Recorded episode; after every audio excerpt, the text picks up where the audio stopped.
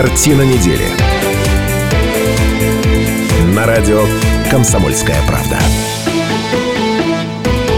91,5 FM, эм, радио «Комсомольская правда». Начинается программа «Картина недели» в нашем городе 17.05. Сегодня пятница. Меня зовут Наталья Кравченко. Здравствуйте, наши уважаемые слушатели, зрители. Смотреть нас можно на сайте kp.ru. Перископ не работает, но тем лучше. Все на сайт, все на сайт kp.ru. А, удивительное дело у нас тут сегодня случилось. А, мы вдруг только что обнаружили, что еще один ведущий, который должен был прийти сегодня в студию, не пришел, потому что... Звездный на, ведущий. На меня, звездный ведущий, да, потому что на меня понадеялся наш постоянный ведущий, политолог, популярный блогер Сергей Шмидт. Земной ведущий. А я понадеялась на него. Небесная ведущая. Ты. А я земной. И звездный не пришел.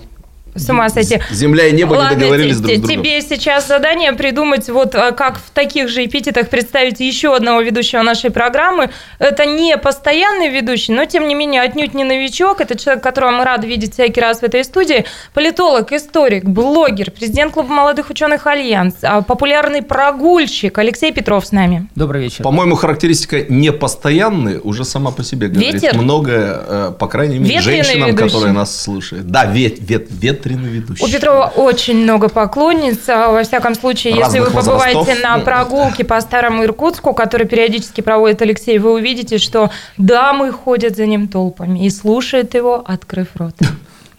Во втором части, части нашей программы мы ожидаем Мужики появления... слушают его, особенно в последнее время, скрипя зубами. Завидуют? Да? Особенно на улице Чудотворской. Да, каждый день так, я думаю, там просто люди начинают уже нервничать, и у них тики начинают от моей фамилии. Честно да. говоря, об этом не планировали сегодня говорить, но уж если речь зайдет, то и этого коснемся. Уважаемые слушатели, уважаемые зрители, телефон прямого эфира 208-005. А сегодня, поскольку у нас еще один ведущий отсутствует, а, мы предлагаем вам выступить в роли соведущих. Предлагайте ваши темы к обсуждению и высказывайтесь по тем темам, которые мы намерены обсудить. 208-005. Тему сейчас оглашу, ну а во втором а, часе а, здесь появится а, Евгений Тарунов, первый заместитель министра образования Иркутской области. Поговорим о том, что в этой сфере происходит.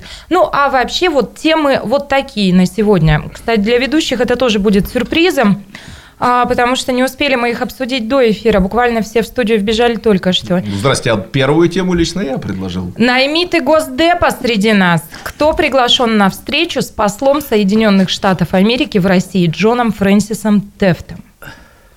Не зря мы взяли эту тему, как вы понимаете, вернее, не случайно, потому что у меня есть такое подозрение, что мои сегодняшние соведущие и есть те самые наймиты Госдепа. Кстати, хотите у них что-то спросить в связи с этим? 208-005, телефонные линии открыты.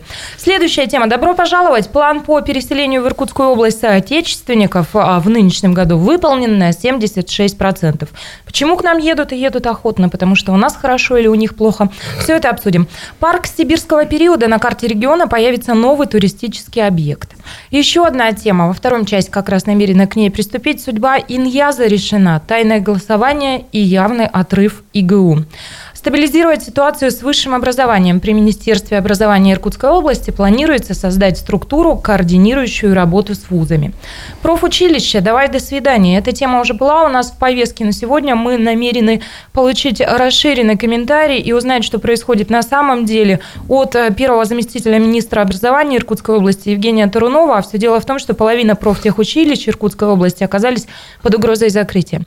А вот эти темы мы будем сегодня обсуждать. Еще раз напоминаю, 208-005, телефон прямого эфира. Если у вас есть вопросы к моим соведущим, ну, ко мне, может быть, а, 208-005. Если вы хотите предложить какую-то свою тему к обсуждению, а сегодня вы, слушатели и зрители, выступаете в роли соведущего, а, то тоже милости просим. Но в самом начале программы я хочу дать информацию, которую ну, мы не будем брать к обсуждению, потому что обсуждать тут особенно нечего. Но, коли мы обсуждаем главные события семи уходящих дней, то это, безусловно, войдет в историю.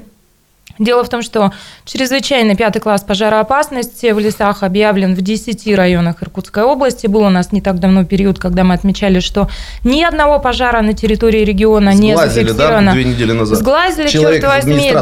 сглазил, Общая не площадь лесных пожаров а, 13 тысяч гектаров. А, В тушении возгорания задействованы теперь уже и самолет-амфибия Би-200 МЧС России, и Ил-76 Минобороны. И а, участвует авиация в патрулировании. Это Ан-2, Як Як-18, вертолеты Ми-8. Знаете, во всей этой истории меня очень радует то, что авиация все-таки поднята в небо, потому что в прошлом году, как вы помните, ситуация уже была накалена до предела, и э, ситуация была критической, и только после того, как все осознали, что это правда уже катастрофа, подняли авиацию. А, ну, меня, сейчас... а меня в этой ситуации, простите, не радует человеческий фактор, потому что человек виновен во всех этих пожарах. Сам лично видел, как вот ехал по трассе Энгарск-Иркутск, как, так сказать, хулиганы пытались вот этим безобразием заниматься. Но мне кажется, есть еще один э, фактор, который может радовать. В отличие от прошлого года, я надеюсь, пожары теперь будет, будут восприниматься как стихийное бедствие, а не повод для политических спекуляций, как это происходило год назад. И вот эта вот э, вероятная демагогия, она не возникнет, и все будут заниматься своими делами, и эти пожары будут побеждены. Быс, быс, ну, очень быстро очень хотелось да. бы в это верить. Ты ну, правильное слово употребил, спекуляция. Ну и вот Алексей сказал о том, что причина всех этих бед человеческий фактор, но нет, не только человеческий. Вот эти грозы, которые гремели в День России, вы помните, да, и тогда тоже возникли пожары а, в лесных массивах, потому что кое-где были сухие как раз грозы. Ну и вот э, закончить вот... Э, в ну, День России, что ли, начались какие-то пожары прямо в Иркутской области? В Какое День России «Комсомольская правда» проводила традиционную байкальскую ярмарку на площади площади у Дворца спорта «Труд». Это большое площадное мероприятие, семейное, городское. Ее, а, и мы проводили ее уже восьмой раз, восемь лет подряд мы провели. И впервые нам пришлось переверстывать срочно программу, потому что пришло а, предупреждение от МЧС, что на Иркутск надвигается гроза, пыльная буря. Это Но... когда Ивушка погорела в Усолье, да. мебельный салон. Да, как да. ну вот, вот как да. раз вот эта вся да. непогода. И как раз говорили о том, что под угрозой был салют вновь, тот самый многострадальный, который уже перенесли. Mm-hmm. Ну и вот э, итог, что чтобы подвести вот этой истории, знаете, горим и тонем. Дело в том, что у нас в городе по-прежнему до сих пор не открыт официально ни один пляж. Ну вот что это такое? Как вообще бедным иркутянам проводить время? На природу нельзя, потому что ну, нельзя пикниковать, противопожарный режим, нельзя а, мангалы, а, какие-то костры разжигать. При этом купаться тоже по-прежнему нигде нельзя. Вот что делать? Ну, это такая вводная информация. Мы констатировали этот факт, потому что он вошел в историю недели. Ну, о событиях вот а, Друзья, наймиты Госдепа среди нас. Черт возьми, среди нас. 208-005, телефон прямого эфира. Давайте поговорим об этом. А, мы продолжим ровно через 4 минуты. Короткая реклама, выпуск новостей. Оставайтесь с нами. Картина недели. На радио «Комсомольская правда». Картина недели. На радио «Комсомольская правда».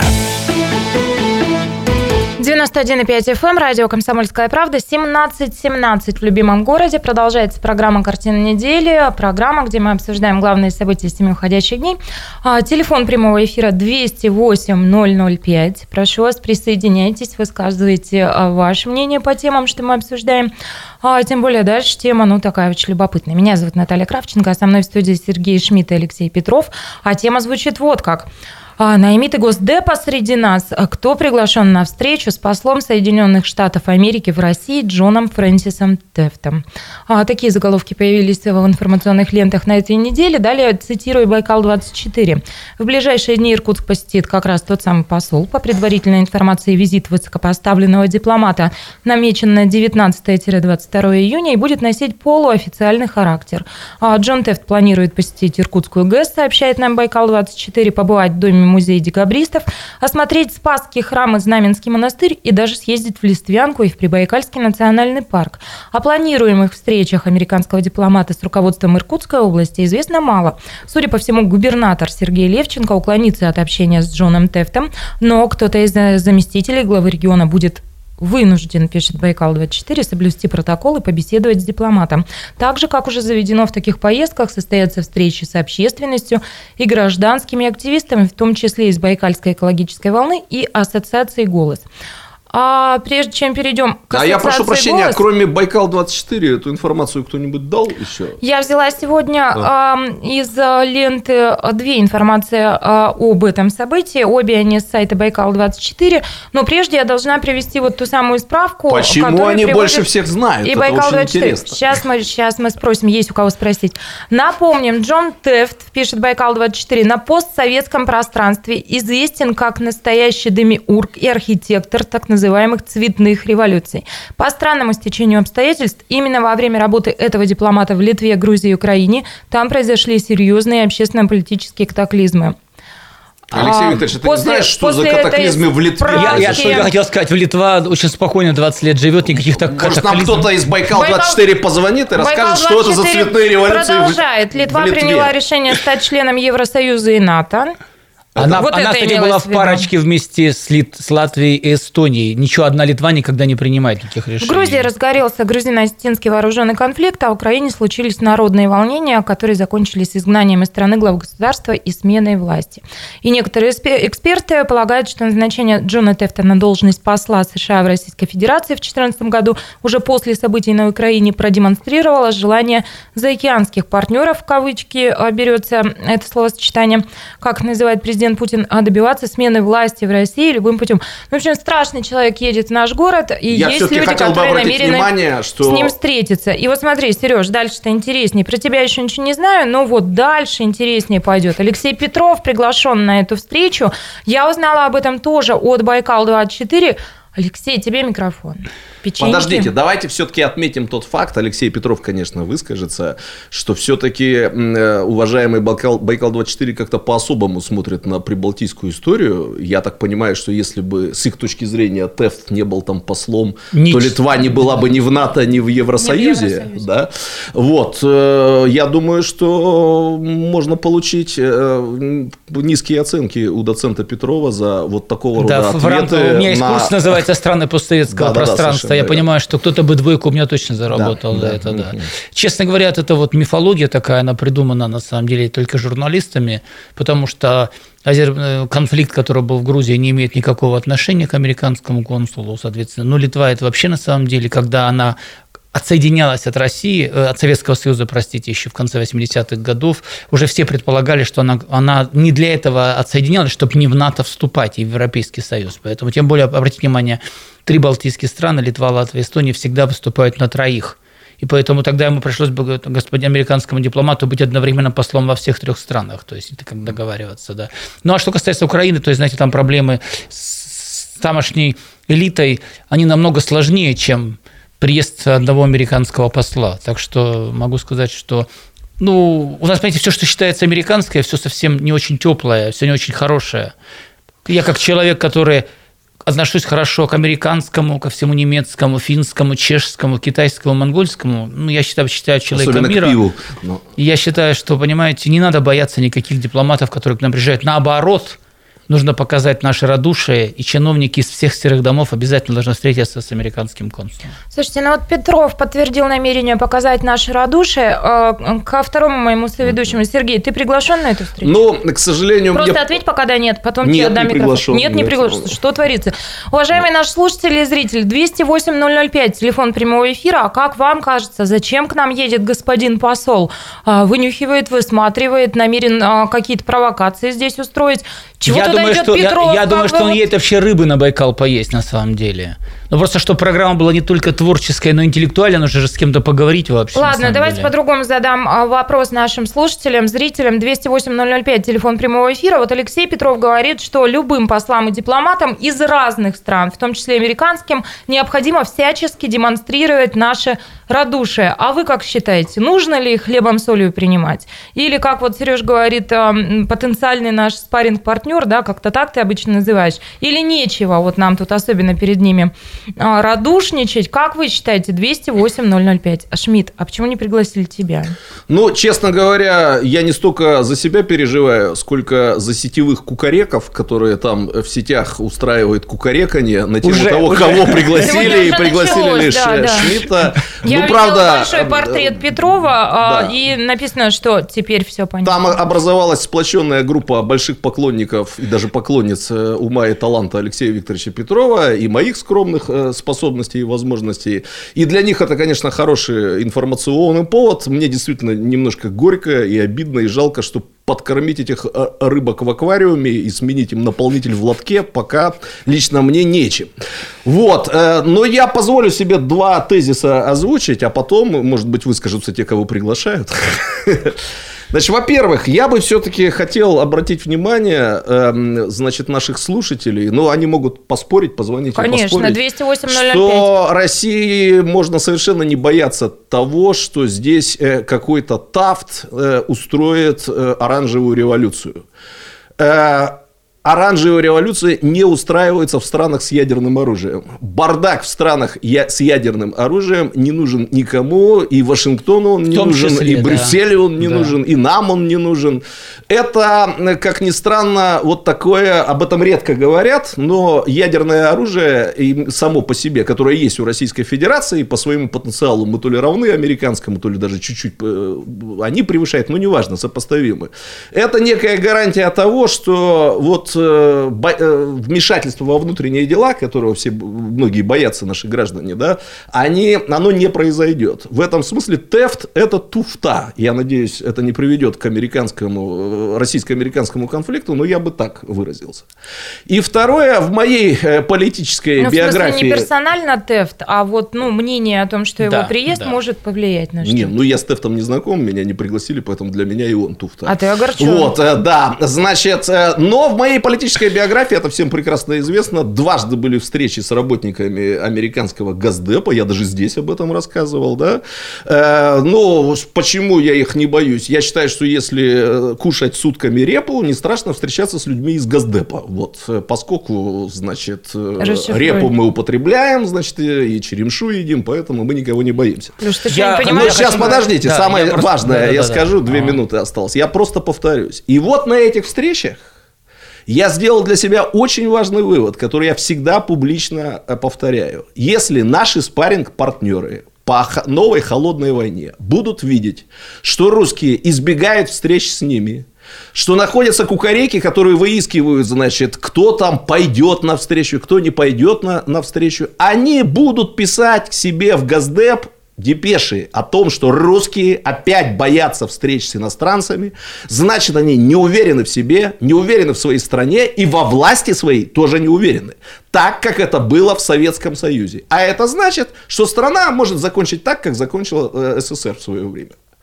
Поэтому я не вижу тут ни проблем каких-то, ни страхов. Я лично говорил работникам Газдепа, перестайте действовать на нервы нашему президенту, и у нас улучшатся отношения с вашей замечательной страной, и так далее, и тому подобное. Но они с удовольствием рассказывали мне о тех, кто с ними вроде собирался встречаться, а потом в последний момент отказался. И было видно, вот это просто в глазах читалось, некое такое, знаете, злорадство и превосходство. Что, опять нас, американцев, боитесь? Бойтесь вот кто не боится, кто уверен в себе, кто уверен в своей стране, он спокойно с ними встречается. Я пару слов добавлю, скажу о том, что давайте, что у нас у, у Иркутска есть Юджин, американский город, город побратим, который, кстати, нас поздравил с праздником, с, с днем рождения города, совсем недавно, мэр этого города. Ну и кроме того, Сибирско-американский факультет 25 лет назад, Иркутский университет был первым, кто в России создал с американцами совместный вуз. Поэтому, знаете, давайте не будем вот эти вот слушать вот эти вот э, фейсбучные сообщества. Уважаемые Пог- слушатели и зрители, а чтобы вы ответили на все это нашим ведущим, 208-005, телефон прямого эфира, у вас есть 4 минуты, чтобы дозвониться и сказать, что вы об этом думаете. Картина недели. На радио «Комсомольская правда». Картина недели. На радио «Комсомольская правда». 91,5 FM, эм, радио «Комсомольская правда». Продолжается программа «Картина недели». И переходим мы к следующим темам. Меня зовут Наталья Кравченко, а мои соведущие сегодня это Сергей Шмидт и Алексей Петров. А, В предыдущей части программы мы А, обсуждали... мы- а нам нужно поздороваться-то. Здравствуйте. Да, Здравствуйте. это Алексей Петров. Еще раз. Здравствуйте. А это Сергей Шмидт, чтобы вы их по голосам А это различили. Наташа Кравченко. Ой, поднадоевшая, наверное, уже всем нашим слушателям. В предыдущей части программы мы обсудили, что среди нас наймиты Госдепа Петров приглашен на встречу э, с послом Соединенных Штатов Америки в России Джоном Фрэнсисом Тефтом. Ладно, поговорили кстати, обо впервые всем этом. подумал, а интересно- Шмидт не приглашен. Э, Да, не приглашен. Я, кстати, впервые подумал, какая интересная рифма. Да, вот духовные скрепы, Газдепа, страшная Газдепа пришла, встречается с духовными скрепами. Вот не случайно же эти рифмы все Я, образовались. прежде чем мы перейдем к следующей теме, я задам еще раз вопрос нашим слушателям и зрителям. А как вы считаете, вот приезжает посол США в наш город, вот Алексей Петров говорит, что нужно всячески демонстрировать радушие. Шмидт говорит о том, что если не пойти на эти встречи, если как-то их игнорировать, то тем самым мы покажем свою какую-то слабость и даже страх. А вы как считаете, нужно ли радушно принимать разных послов разных Наташенька, государств? можно я еще пару США? моментов добавлю? Ну, давайте к следующей теме пойдем. А можно еще пару моментов Да, добавить? к Ну, важно, теме Алексей пойдем. Викторович, э, может, меня, так сказать, поправит, если я ошибусь. Есть вот парочка особенностей в истории российско-амери- российско-американских отношений, о которых как-то почему-то не принято вспоминать во времена охлаждения этих отношений. Соединенные Штаты Америки – это одна из немногих стран в мире, в которых, с которыми Россия никогда не находилась в состоянии войны.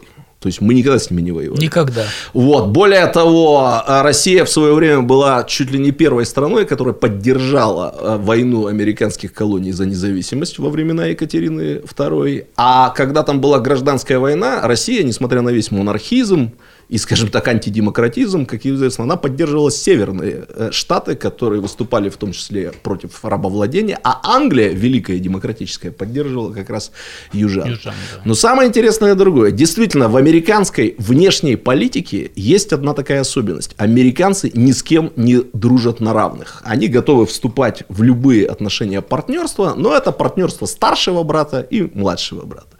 И во всей американской истории Соединенные Штаты Америки один единственный раз делали исключение, когда отношения союзничества строились не по иерархическому принципу, а по принципу равенства. Это Вторая мировая Ленд-лиз, война. наверное, да, Вторая называют, мировая да. война и наши, э, наше союзничество в годы Второй мировой войны.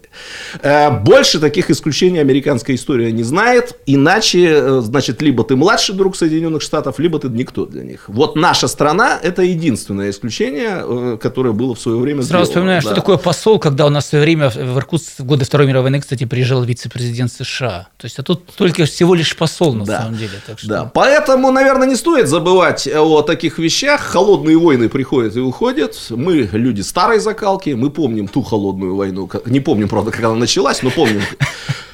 Нет, не буду говорить, как она закончилась для нас. Да, вот, э, приходят и уходят, поэтому спокойно надо переживать периоды этих самых э, холодных обострений, и все будет нормально.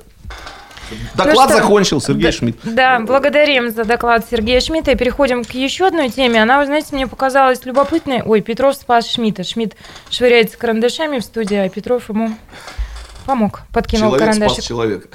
Да, ведущий картины недели спас ведущего картины недели. Следующая тема. Я про эту программу слышала довольно давно, но, честно сказать, не следила за тем, как она развивается. И сегодня вот э, в лентах, на этой неделе в лентах всплыла такая информация. План по переселению в Иркутскую область соотечественников в 2016 году выполнен на 76%. Всего эту лишь на информацию- 76%. Ну, всего лишь июнь 2016 Мгм. А, это на Хорошо, 16 год по уже. графику Ну идем. да.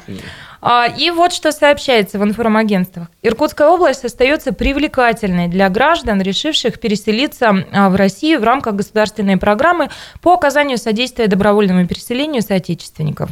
Как сообщает пресс-служба ФМС России в Иркутской области с января по май, а, на учет 262 участника, 281 член их семьи. План госпрограммы на этот год выполнен на 76%, из каких в основном переселяются стран. В основном это Украина, далее Таджикистан, далее Казахстан, Узбекистан, Армения, Кыргызстан. Русский, го- русскоговорящее общество к нам едет. Ну да. Вот как вам кажется, вся эта история о чем говорит? То есть выбирают для места жительства наш регион, Наташа, нашу это область. все едут от бедности, потому что все те страны, которые ты перечислила, это исключительно бедные страны. И они идут все равно в Россию, идут в Россию, потому что Россия, как ни странно, намного богаче и привлекательней всего постсоветского пространства, вот всех тех стран, которых ты назвала. Хорошо, последствия вот такого выполнения этой программы уже рапортуют, что на 76% очевидно, что до конца года перевыполнен будет план. А там А, с деньгами связано, он не может быть перевыполнен. Потому что мы же А, должны, ну, им, пос- мы должны же им пособие дать, там выделить какие-нибудь 50 тысяч рублей, там дрова купить или что-то еще. На данный момент Поэтому- добавлю немножко цифр. Трудоустроен а, 51% соотечественников или 274 человека. Вот нашли рабочее место в нашем регионе. Ну, немного, ну, А- скажем откровенно, немного для наших Слушайте, масштабов. Ну вот да. скажите мне, для нас это что? Это такая, ну, социальная нагрузка, которую мы должны выполнять. Вот как это все расценивать? Ну, это все люди работящие, поэтому они на самом деле приезжают. Я вот знаю, что в прошлом году, когда смотрел, там врачи были, журналисты, то есть там люди, в принципе, достаточно молодого возраста. Я даже, кстати, какую-то прогулку водил для ребят э, из э, Донецка, Луганска, вот из с восточных территорий Украины. То есть это все люди, скажем так, примерно моего возраста, и они хотят все работать. Поэтому они бежали, там сказать, от войны, от несчастья. Они приехали все в Россию, потому что они хотят работать, они хотят жить, не хотят, чтобы у них детей было как минимум мирное небо над головой. Хорошо, а почему по центральной... выбирают наш регион? Почему не центральная часть России, а вот в Сибирь сюда? С Центральной Азии все очень просто. На Иркутске есть у них у всех рейсы, авиарейсы. Мы летаем Иркутск-Ташкент, мы летаем Иркутск-Бишкек, мы летаем Иркутск-Душанбе, и поэтому вот, это, вот то, что есть прямые рейсы, поэтому и выбирают. Я думаю, что только такой вот вариант. Нет, но все-таки Иркутская область, э, ну давайте признаем, мы вполне благополучный регион по меркам Сибирского федерального округа, да, там э, последние какие-то рейтинги я видел, мы в целом по России, ну не в двадцатке, по-моему, 24 место, даже поднялись там на два э, пункта, да. Э, я надеюсь, я не обижу никого, кто живет в Забайкальском там крае или в еврейской автономной области, да, автономной области, единственная автономная область в Российской Федерации, ну там намного хуже, там намного хуже, плюс ко всему и природно-климатические условия здесь, э, безусловно, получше.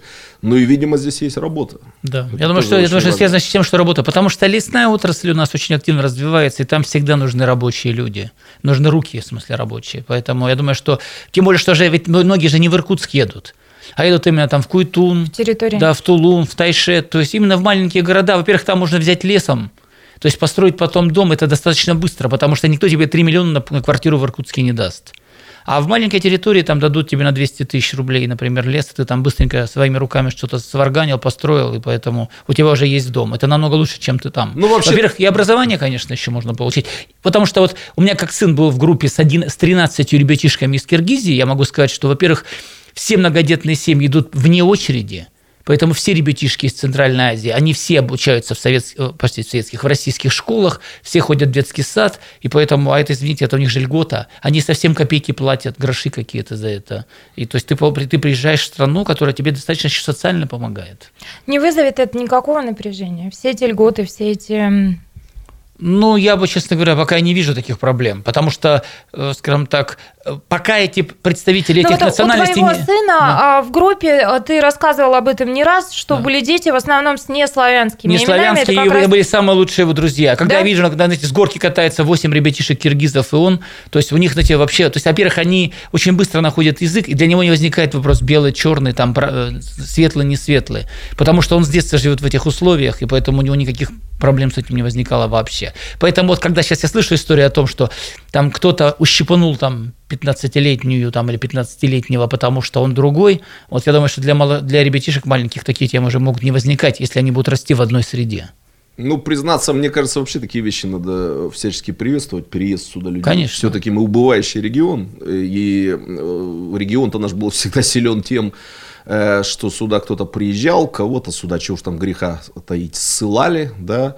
Э, я просто тех иркутян, Э, кого, возможно, эта тема напрягает, я просто элементарно рекомендую вспомнить, а они сами-то от кого пошли? От приезжих. Вот, от приезжих. Тут очень непросто найти человека, который мог бы похвастаться своей иркутскостью там, в третьем-четвертом поколении. Да? Саш Медведев такой да, у нас, вот. оператор наш за камерой стоит сейчас. Совершенно верно. А, ну вот ты второй или третий. Столыпинская реформа, наверное, привезла его сюда, да? Саш, кто тебя привез сюда?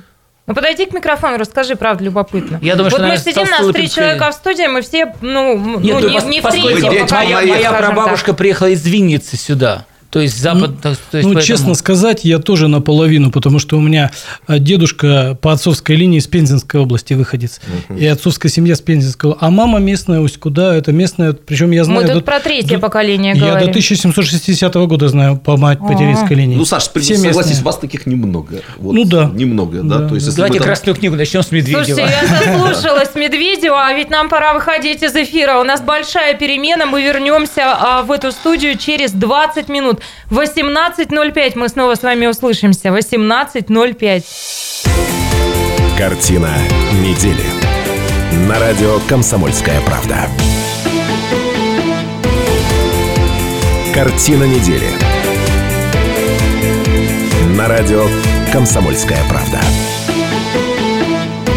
91,5 FM, радио «Комсомольская правда». Продолжается программа «Картина недели». Мы вышли из большой перемены 18.05 в любимом городе, а в этой студии Наталья Кравченко. Телефон прямого эфира 208-005. А, еще раз здравствуйте, уважаемые наши слушатели и зрители. Смотреть нас можно на сайте kp.ru, там идет прямая трансляция. И если вы зайдете на этот сайт и будете смотреть трансляцию, то вы увидите политолога и популярного блогера Сергея Шмидта. Здравствуйте. Политолога, не видеть, историка, конечно. блогера и популярного прогульщика, автора прогулок по Старому Иркутску Алексея Петрова. Добрый вечер. Для которого всегда приятно взглянуть. Мне да. Чистая правда. И с минут на минуту в этой студии должен появиться э, первый заместитель министра образования Иркутской области Евгений Тарунов. Ждем его. Вот на него тоже можно будет там посмотреть. Всех нас послушать на 91,5 FM. эм. И если вам удобнее не смотреть, а слушать, то на сайте КПРУ можно выбрать и такой режим, то есть просто нас послушать. А я напоминаю еще раз, 208-005, телефон прямого эфира, и что намерены обсудить в этом части. Законодательное собрание региона в ходе сессии приняло в первом чтении закон об областной государственной поддержке деятельности студенческих трудовых отрядов в Иркутской области. В этой студии а, три студотрядовца, а, трое. Это, собственно, ведущий Алексей Петров, Сергей Шмидт, наш оператор Александр Медведев.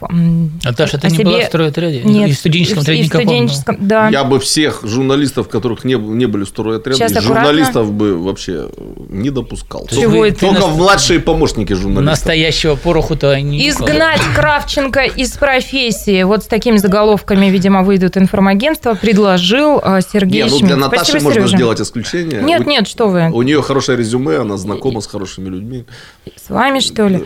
Э, Не надо для меня никаких исключений. А, ну, и еще темы, которые мы в этом части обсудим. Судьба Иньяза решена, тайное голосование и явный отрыв ИГУ.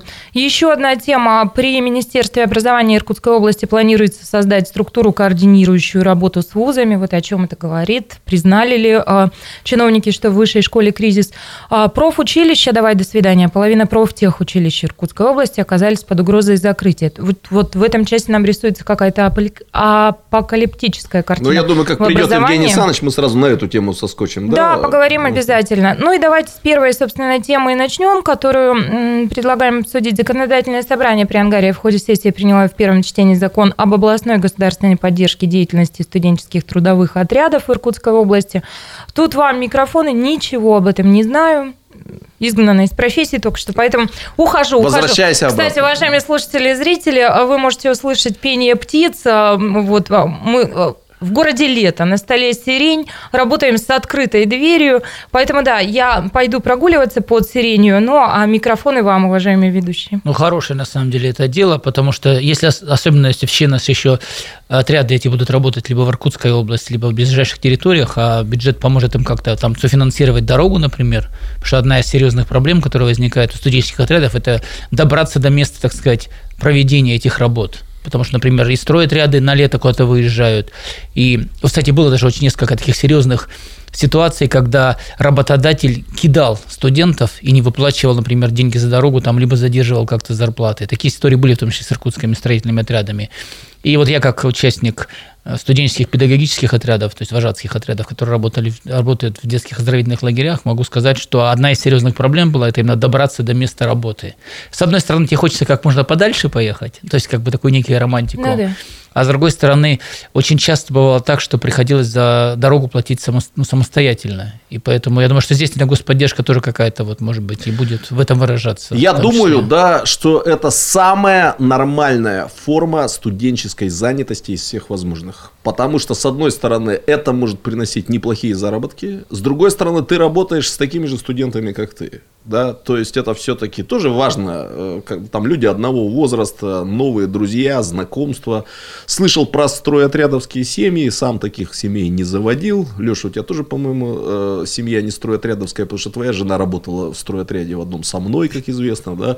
Это отряд, Вот. провод- отряд проводников. Проводников, Она да. у меня была коман- Что- кома- что- что командир- командиром студенческого отряда проводников. Да. это даже было, ну, да. а в целом, э, давайте все-таки поздравим двух наших депутатов. Во-первых, э, депутата законодательного собрания Алексея Козюру. А я его всегда называю, когда вижу Козюра, э, кандидату исторических наук. Все-таки он человек-историк, Да. приверженец Как я узнал вчера да. из Фейсбука, это его первый закон, э, который, собственно говоря, он продвигал. Так что с почином, Алексей. Ну и, конечно, наверное, следует поздравить депутата немножко другого уровня, депутата государств, не немножко, немножко другого уровня, Государственной Думы Сергея Тена, который действительно про этот закон и про необходимость вот этой вот государственной поддержки судотрядовского движения очень много говорил. По крайней мере, мне приходилось читать такие интервью и А я, помню, реплики. а я помню да. Сергея Тена как бойца строительного отряда. Значит, в 90-е годы, потому что как раз тогда я с ним познакомился. Черт, надо его тоже было пригласить. Поделились бы э, воспоминаниями. Наташа бы поняла, как много она потеряла. Да уже поняла, тогда бы здесь, а здесь появилась бы гитара, бы и все. Как здорово, что все мы здесь сегодня В нашем стройотряде эта песня не приветствовалась. Лыжи у печки стоят, гаснет заказ за кормой, то есть Нет, нет, все нет. Наш стройотряд проводников, мы были в движении, мы нигде не собирались, мы постоянно передвигались в поезде. Нельзя собраться в поезде, поезд же, он рвется через пространство. Поэтому там таких песен э, не пелось. Но, тем не менее... э, Скажите мне, вы все-таки мужчины престарелые и ну, со свойственной а, Отомстила? пожилым, пожилым людям а, вот этой ностальгией вспоминаете это Мудростью. время, а, эту романтику, 15 которая осталась у вас в 15 памяти. октября у нас 35 лет нашему студенческому педотряду, а я- товарищ. Уже, на, уже там рестораны заказаны, Алексей, я приглашения об этом. разосланы. Вот там да. и лыжи будут у печки стоять. Да. А я хочу спросить о том, что сегодня-то, вот сегодня, эта вся история востребована, сегодняшние молодые люди, они Я увлечены 9, этими 9 мая случайно был на набережной и попал как раз на марш готовности студенческих отрядов. Это такое традиционное мероприятие. Ну, человек 300, наверное, было. Все сдавали рапорт, кричали гип-гип ура, ходили с флагом. То есть вот все так же, как 25 лет назад это делал я. То есть там такие вот немножко общинные, ненасильственные общинные практики, они имеют место быть. Чего уж там греха таить, да? Ну, может быть, в этом и есть вот магия. Теперь будут истории. происходить при областной, да, ну, как бы Поддержке, получается, поддержке, государственной поддержке, поддержки. да. да. То есть это, я так понимаю, строка в бюджете будет теперь, да, я предполагаю, да? что именно так. Э, да. Вот, ну, здорово, замечательно. Ко второму чтению законопроект должен пройти широкое общественное обсуждение и ряд доработок. Его окончательное принятие намечено на осень этого года. Осенью с моими пожилыми я уже предполагаю, что Наталья могла бы нам эту погоду читать, когда вот вечером со стройотрядом приходишь с работы, и тут, а погода от Натальи Кравченко. Вот ее таким голосом как раз. А, ну Шмидт изгнал меня из профессии, поэтому теперь мне остается разве что студ- студотрядовцам читать а, прогноз погоды. 208-005, телефон прямого эфира. А вы были в студотряде? Вы что об этом вспоминаете? Продолжим через 4 минуты. Картина недели. На радио «Комсомольская правда». Картина недели. На радио «Комсомольская правда». 91,5 FM, 18.17 в Иркутске. Продолжается программа «Картина недели». В этой студии Шмидт а, Сергей, политолог, популярный блогер, а, политолог, историк, блогер, а, популярный прогульщик Алексей Петров. И, Здрасте. Да, Сережа, тоже поздоровайся. Здравствуйте. Меня зовут Наталья Кравченко. Говорила я уже об этом, нет? В этом блоке нет. В этом блоке нет. 208-005, Мы телефон люди прямого не эфира. молодые уже, как Наташа, знаешь, поэтому нам почаще представляйся. поскольку- Вот важная информация. 208-005, телефон прямого эфира. Уважаемые наши слушатели и зрители, э, присоединяйтесь к обсуждению а, тем главных событий а, минувшей недели. Ну и, безусловно, одно из главных событий, одно из самых громких, наверное, событий. Судьба Иньяза решена. Тайное голосование и явный отрыв ИГУ. Ну а что, коротко совсем предысторию напомню. М, Иньяс – один из старейших вузов Иркутска, единственный от Урала до Дальнего Востока, где готовят переводчиков. Вот судьба его решена. В иркутском филиале МГЛУ Евразийского лингвистического института состоялось тайное голосование, в котором участвовали 336 преподавателей, и там присутствовал ректор МГЛУ Игорь Манохин, представитель Министерства образования и науки России. Все это было окутано какими-то псевдотайнами, какими-то скандалами. Туда не пустили на это совещание журналистов, а туда не пустили депутата Государственной Думы. Грачев пытался туда войти, вот его сначала не пустили, затем он ну, а, как-то затребовал какие-то нормативные акты, подтверждающие законность, а, что вот депутатов госучреждений не пускают, затем его все-таки пропустили. А, Ну вот вся эта история длилась довольно долго, много лет, с 2012 года. Давайте послушаем Викторию Левандовскую. Она преподает на одной из кафедр. Вот что она рассказывала о том, как вот этот большой путь а, прошли сами преподаватели. Ну, с 2012 года, начиная, в принципе, там э, такого накала страстей не было, конечно. И, да, нас признали на тот момент неэффективными, но потом, в принципе, все складывалось достаточно быстро. Никаких вот, э, как сейчас, такого положения у нас не было. Мы достаточно быстро ушли во мглу. Э, вот, два года, что жили во мглу, мы видели разруху полную на самом деле, потому что нам запретили э, заниматься, по сути, коммерческой деятельностью. Мы не, не могли набирать столько ребят, сколько бы мы хотели. Нам дали ограниченные сроки, нам запретили зарабатывать деньги доп. образованием, дополнительными услугами. Вот, и мы видели, что все, в принципе, идет вот к тому, что и получилось. В итоге, как бы, МГЛУ оставил нас э, с большим минусом по бюджету, а, с долгами сейчас уже по зарплате, потому что нам выплачивается там в районе 50% от заработной платы. Вот, нет никакой уверенности по поводу отпускных у людей и так далее. То есть, и, конечно, сегодня, когда, в принципе, все подошло уже к какому-то финальному завершению, люди, конечно, а, на какой-то момент вздохнули с облегчением, что да, потому что все-таки большинство изначально хотели присоединиться это к Иркутскому госуниверситету.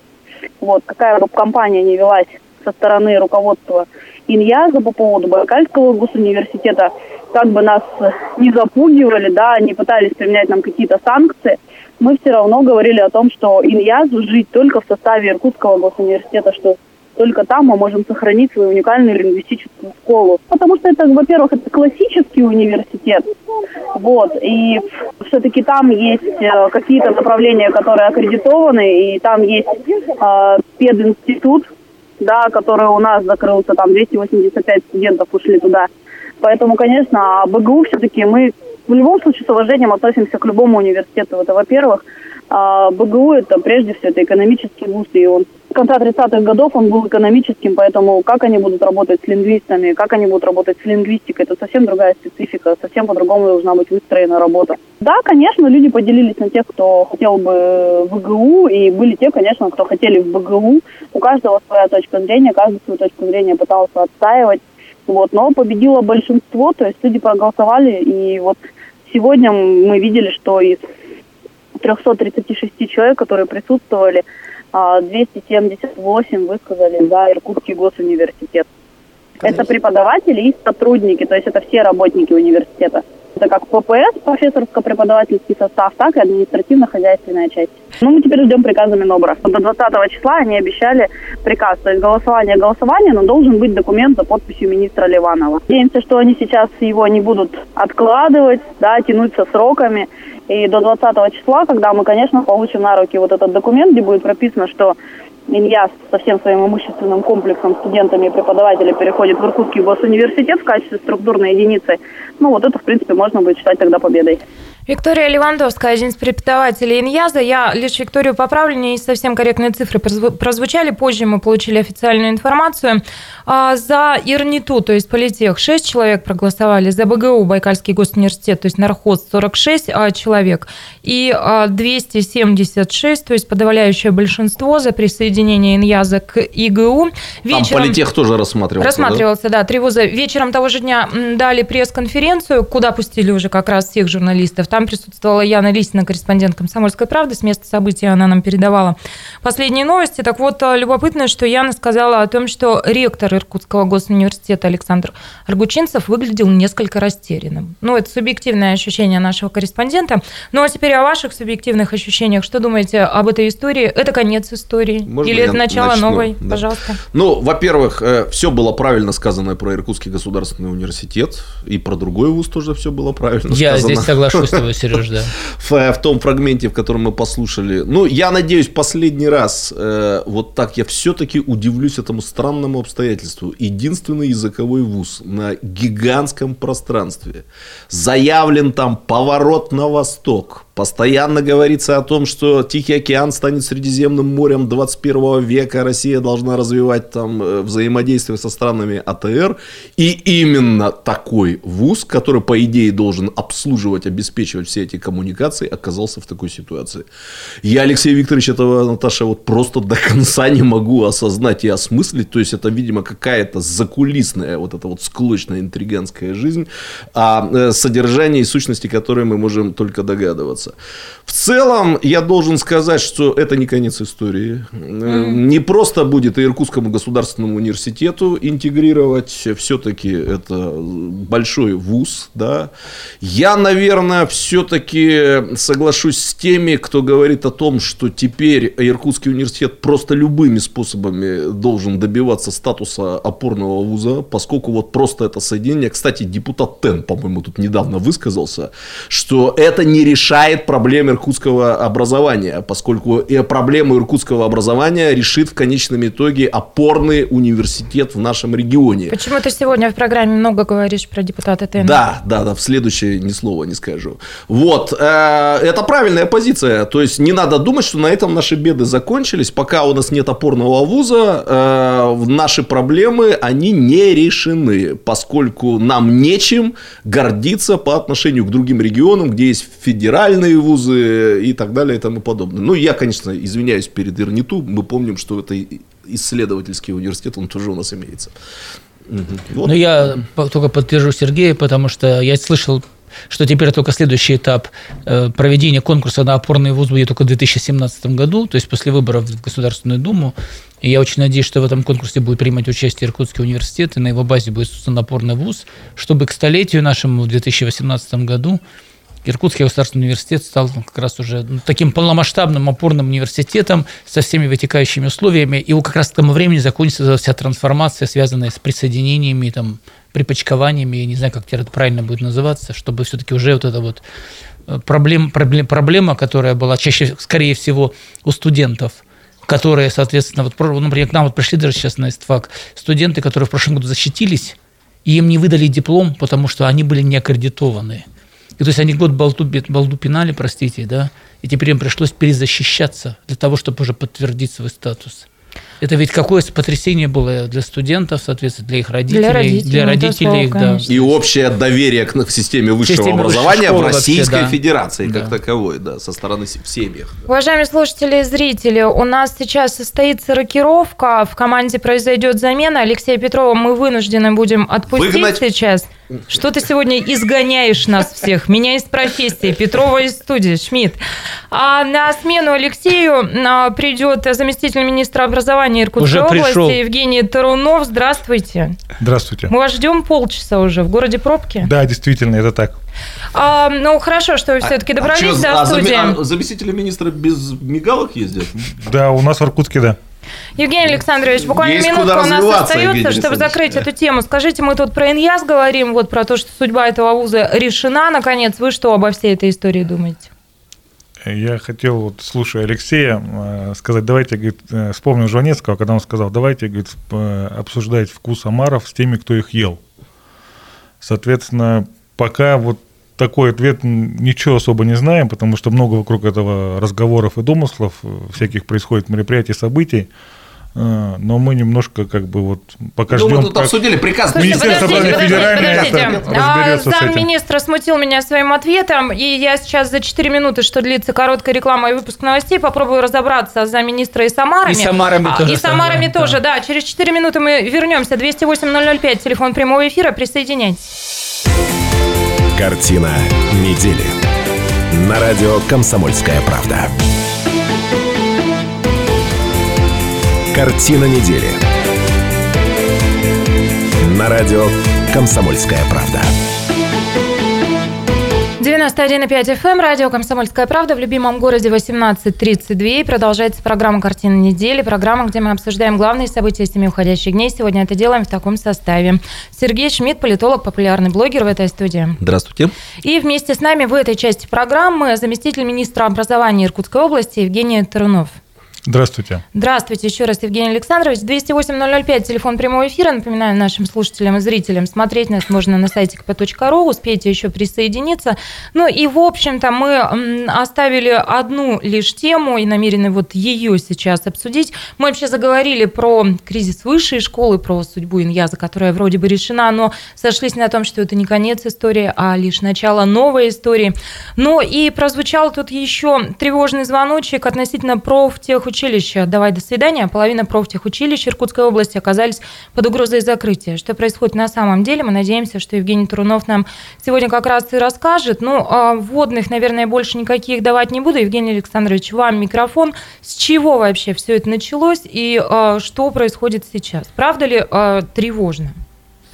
Э, Наталья, ну, тревога, наверное, возникла от э, комментария, который э, мне э, пришлось давать, отвечая на вопрос э, в рамках выступления э, на правительственном части в законодательном собрании Иркутской области, вот, где э, отвечая на вопрос, когда же мы будем строить новые э, учреждения профессионального образования, и так как мы очень активно строим детские сады в последнее время, да, планируем э, также поступить и со школами. Школами. Да, соответственно, э, задали депутаты вопрос о том, а когда мы строить э, профессиональное- учреждение профессионального образования, так как есть у нас примеры, э, к сожалению, когда у нас учреждения подобного рода находятся в приспособленных помещениях.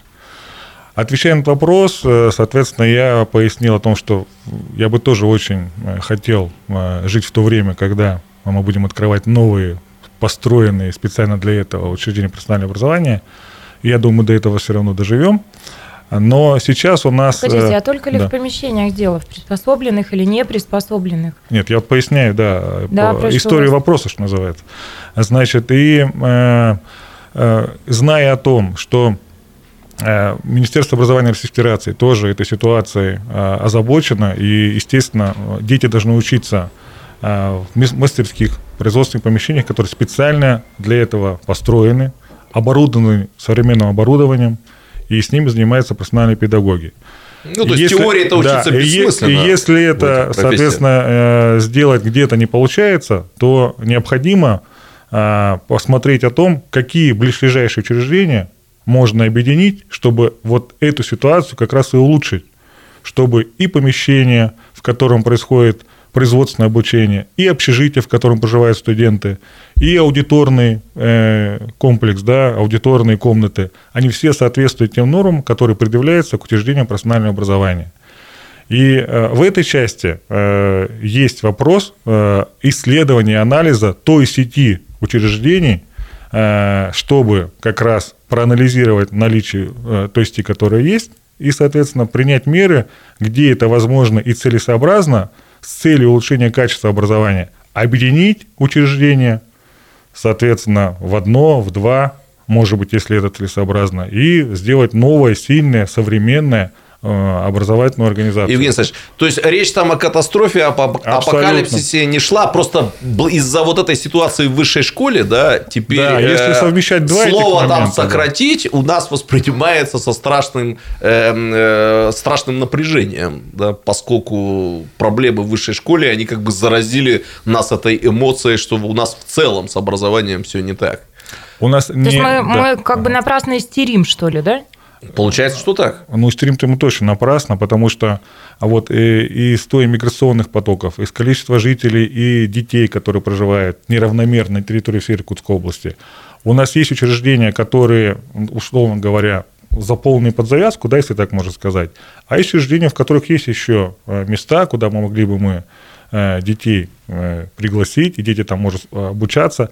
А есть учреждения, их, слава богу, мало, находящихся в приспособленных помещениях. Так почему же сделать так, чтобы объединить или э, закрыть одно из учреждений, которое не соответствует нормам, и, и детям предоставить нормальное помещение с хорошей мастерской, с хорошими классами, чистыми, теплыми, большими, которые соответствуют э, нормам, где они получат качественную образовательную услугу. А можно Именно об спросить- этом идет речь. Ага. Евгений Александрович, а вот можно спросить, это вся история, она сейчас находится на какой стадии? Это высказано было благое пожелание заместителем министром, то есть вами, либо уже какая-то дорожная карта, как теперь модно выражаться, разработана, уже знают в этих учреждениях, какие закроются, какие при- э, присоединятся. Вот сам, сам стадия вопроса. Стадия да? вопроса – это э, задача, которая ставится Федеральным министерством образования перед органами исполнительной власти субъектов по э, э, тому, чтобы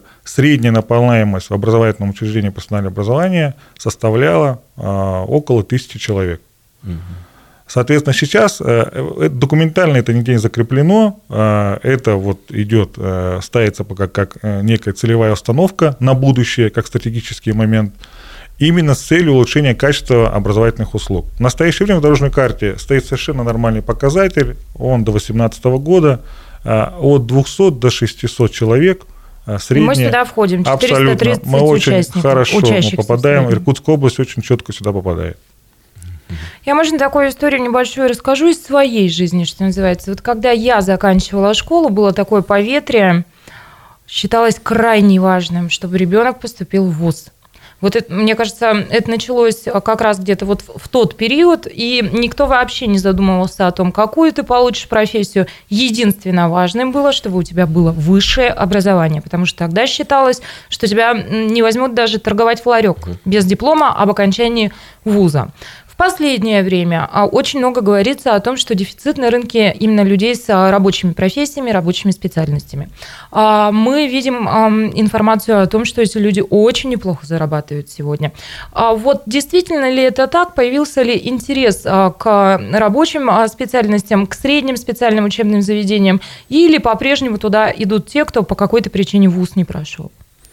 А, Много ли тех, кто ответить, намеренно да. приходит, вот понимая четко, Наталья, что он должен значит, получить специальность, ремесло, профессию? 37 тысяч у нас э, мест рабочих профессий по данным Министерства труда Иркутской области, теми цифрами, которыми мы апеллируем, как Министерство образования, как наша целевая да, э, задача для обеспечения рынка труда и закрытия квалифицированными рабочими кадрами. Соответственно, у нас в нашем видении Министерства образования Иркутской области 58 учреждений профессионального образования на сегодняшний день. Я Соответ... не понимаю, много это, мало, 37 тысяч, что это? Это э, в сравнении с другими субъектами достаточно много. Мы у себя сохранили систему профессионального образования в достаточно объемном в своем масштабе. Э, до недавнего времени было 61 учреждение, сейчас 58. Мы, соответственно, очень э, корректно и очень аккуратно вот, э, реорганизуем, либо как-то принимаем решение о закрытии учреждений. А, кто к нам приходит из э, учащихся школ? Стабильный процент, он уже у нас достаточно много лет держится. 22% выпускников общеобразовательных учреждений, это статистика, приходят в учреждение профессионального образования. Каждый пятый. Да, соответственно, а, это дети, которые и осознанно приходят к нам, выбирая нашу рабочую профессию либо специальность. Это дети, которые и вынуждены прийти, потому что они не смогли поступить в какое-то высшее учебное заведение. В этом и был вопрос. Сколько да. тех, сколько других? Вы, да. А, вы говорили о том, что раньше было популярное высшее образование. Сейчас оно, а, как сейчас обстоит дело? Вот мы наблюдаем э, момент, когда большее количество ребят, именно ребят, а, выбирает рабочую профессию. И они рассуждают так. Сейчас я получу рабочую профессию и научусь делать что-то руками, а потом у меня все дороги открыты, и я смогу учиться дальше. И мы очень, нам очень импонирует эта точка зрения. Евгений Александрович, пользуясь служебным положением, я не часто это делаю. У меня к вам такой вопрос. Скажите, а я могу куда-то к вам поступить, получить рабочую специальность и научиться что-то делать руками, поскольку часом ранее в этой программе я была изгнана из профессии. Я уже, правда, не помню за что. Я но, тоже не но помню. Но прецедент имел место быть.